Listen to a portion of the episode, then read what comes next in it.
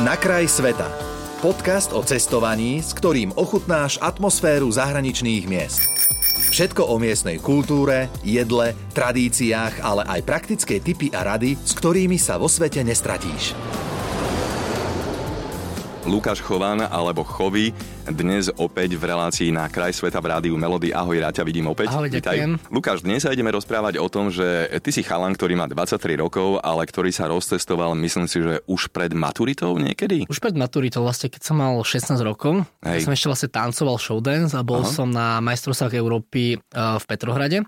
Mal som akoby, akoby prvých päť dní takých voľných, že na spoznávanie mesta, a vtedy som taký, tak, taký impuls dostal do hlavy, že že wow, že keď som videl to mesto, celý ten Petrohrad, že taká výkladná skriňa toho Ruska, tá gastronomia a proste mm-hmm. všetko s tým spojené, tak vtedy som si povedal, že, že chcel by som že cestovať a spoznávať takú tú inakosť, že, že niečo, tak výsť také tej bubliny do Slovenska a spoznávať rôzne krajiny. Takže potom som si vlastne kúpil uh, samostatnú letenku že do Londýna, takže vlastne môj taký prvý solo trip bol, že, že do Londýna. Čiže úplne super taká destinácia na začiatok, že predsa len... Aj... Počúvaj, tam som nikdy nebol a hrozne by som chcel kvôli botanickej záhrade. V živote som nebol v Londýne, akože veľmi zanedbávam. Wow. Dobre, poďme ďalej. No tam vlastne Londýn... ľudia skôr tak začínajú, že v tom Londýne, lebo predsa len to je také aha. mesto, že úplne že turistické, že po anglicky, že keď sa učíš v škole po anglicky, tak Hej. vlastne, že sa dorozumieš a tak. A ešte taká jednoduchšia destinácia a hlavne dostupná aj do Slovenska. Mm. Takže ja som vlastne išiel do Londýna. Necháme, prečo som letel z Brna. Ako teraz by som už tak neurobil. Však máme uh, lety vlastne z Bratislavy alebo proste že z, z no, okolia. No, no. Tak vtedy som letel z Brna. No a tam to vlastne začalo potom, že uh, ja som mal akurát narodeniny vtedy. Som mal sedemnásť rokov, to som oslavil v Londýne a odtedy som mal keby, že každé narodeniny som strávil niekde inde. osemnástku som strávil dajme tomu v Bangkoku, potom devätnástku uh, v, na Malte, potom som bol aj na Filipínach, aj na Azoroch. Takže stále som akoby... cestoval a strávil aspoň teda tie moje narodiny v tom marci. Že, Počúvaj, že ale pre chalana v tvojom veku, však buď ťa niekto sponzoruje, alebo máš že nejaké brutálne brigády, aby si si zarábal. Ako to bolo v tvojom prípade? V mojom prípade, ja som ešte vlastne, kým som nemal tú svoju prácu leteniek za, za babku, tak dovtedy som mal päť brigád naraz. Takže ja som akoby spal, že dve hodiny denne, že spolužiaci, ktorí ma poznali, vlastne tak ja som chodil do školy, sa vyslovene, že vyspať uh, a potom som pracoval, dajme tomu, v nočnom klube, v reštauráciách, trénoval som deti tanec a takže, že rôzne akoby uh, oblasti tých brigád som mal a naozaj som mal, že päť brigád, že išiel som z brigády do brigády a spal som naozaj, že dve hodiny denne, takže potom som si dokázal takto zarobiť a potom som využíval ako keby každý voľný čas, čo bol, hej, že nejaký mm-hmm. predĺžený víkend, prázdniny, hocičo.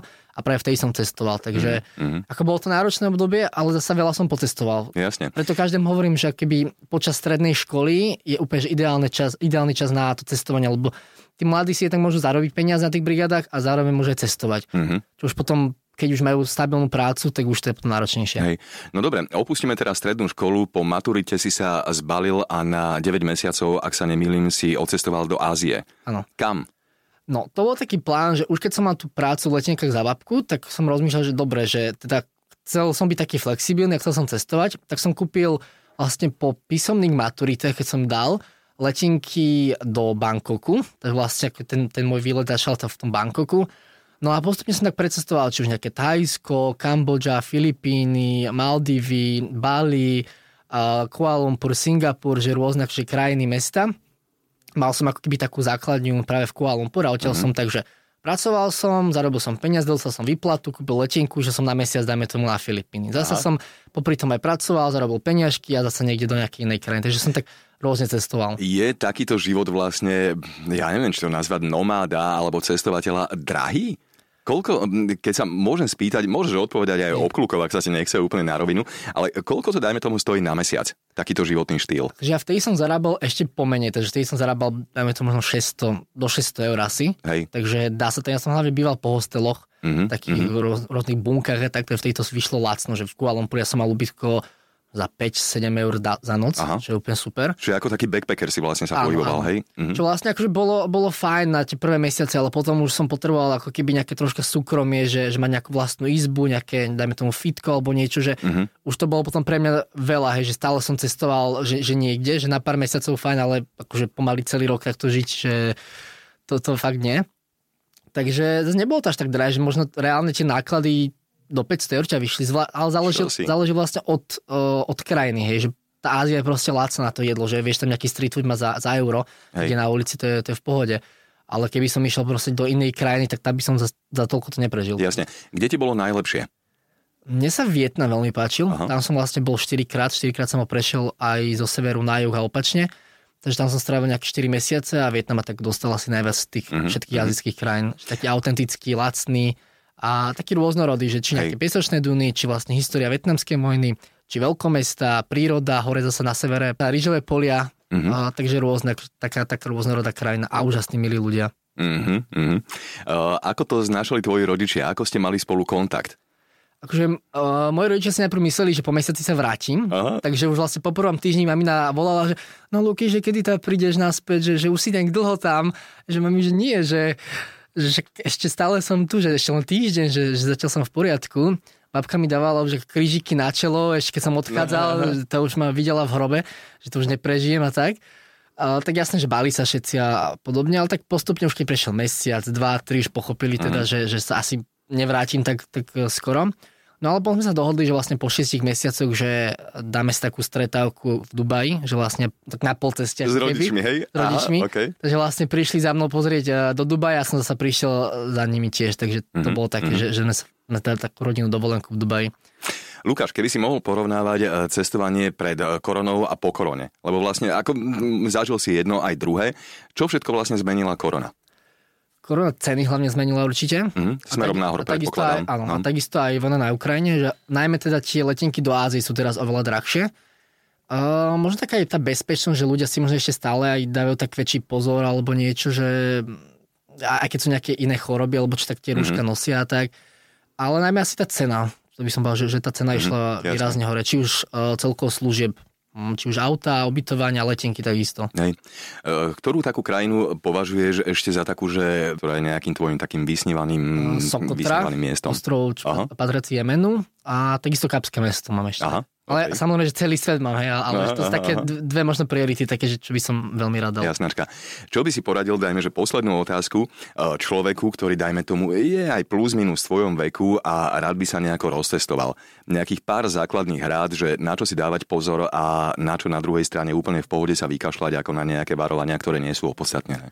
Určite by som sa nebal jazyka cudzieho, uh-huh. že naozaj dorozumieť sa vieš rukami, nohami, ale ako, lebo veľa ľudí sa bojí, že, á, že ja nechcem cestovať, lebo neviem jazyk. Uh-huh. To je taká pre mňa taká výhovorka, lebo ako keby už v dnešnej dobe sa vieš naučiť pár fráz po anglicky, po hociakom inom jazyku a dorozumieť sa, takže toho by som sa vôbec nebal, že, že choď do sveta, aj keď nevieš, dajme tomu ten jazyk, lebo ja som išiel tiež do Portugalska, keď som nevedel portugalčinu. Uh-huh. A až doteraz, kým som nebol v Riu, som sa neučil po portugalsky, ale už som vedel portugalčinu, lebo sa to tak, tak na mňa nalepilo. Takže toho by som sa určite nebál. Takisto mm, celko taká tá odvaha toho, že aj solo cestovanie, že, že veľa ľudí sa bojí, že až nemám s kým a tak, lebo ja keby som mal čakať stále na niekoho, že kým, s kým môžem cestovať, kto má peniaze, kto má čas a podobne, tak by som asi toľko nepredstavoval, jak som predcestoval. Mm. Takže vôbec by som sa nebal toho solo cestovania, práve naopak, ja by som každému odporúčal solo cestovať aspoň na živote, lebo je to taká fakt, že škola takého seba spoznávania, že byť sám so sebou a mm. spoliať sa na seba.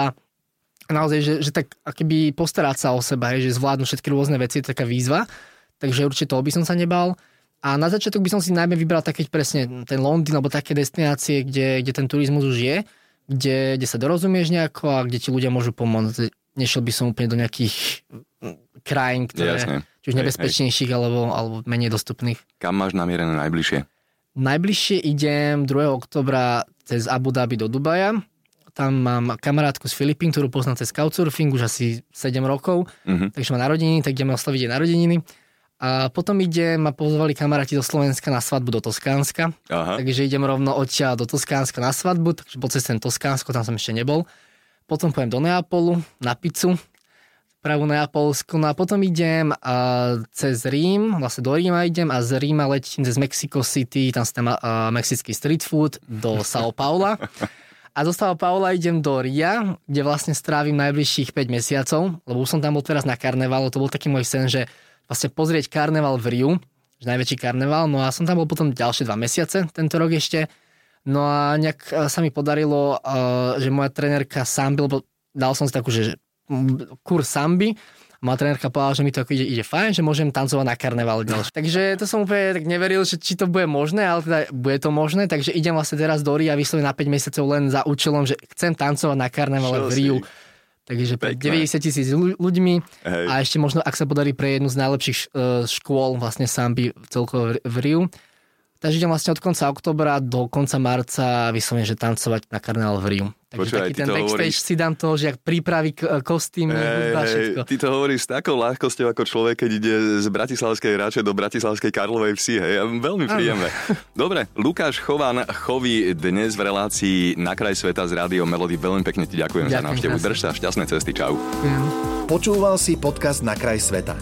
Viac cestovateľských tipov či zážitkov si môžeš vypočuť na Podmaze vo svojej podcastovej aplikácii alebo sa o nich dočítať na webe Rádia Melody.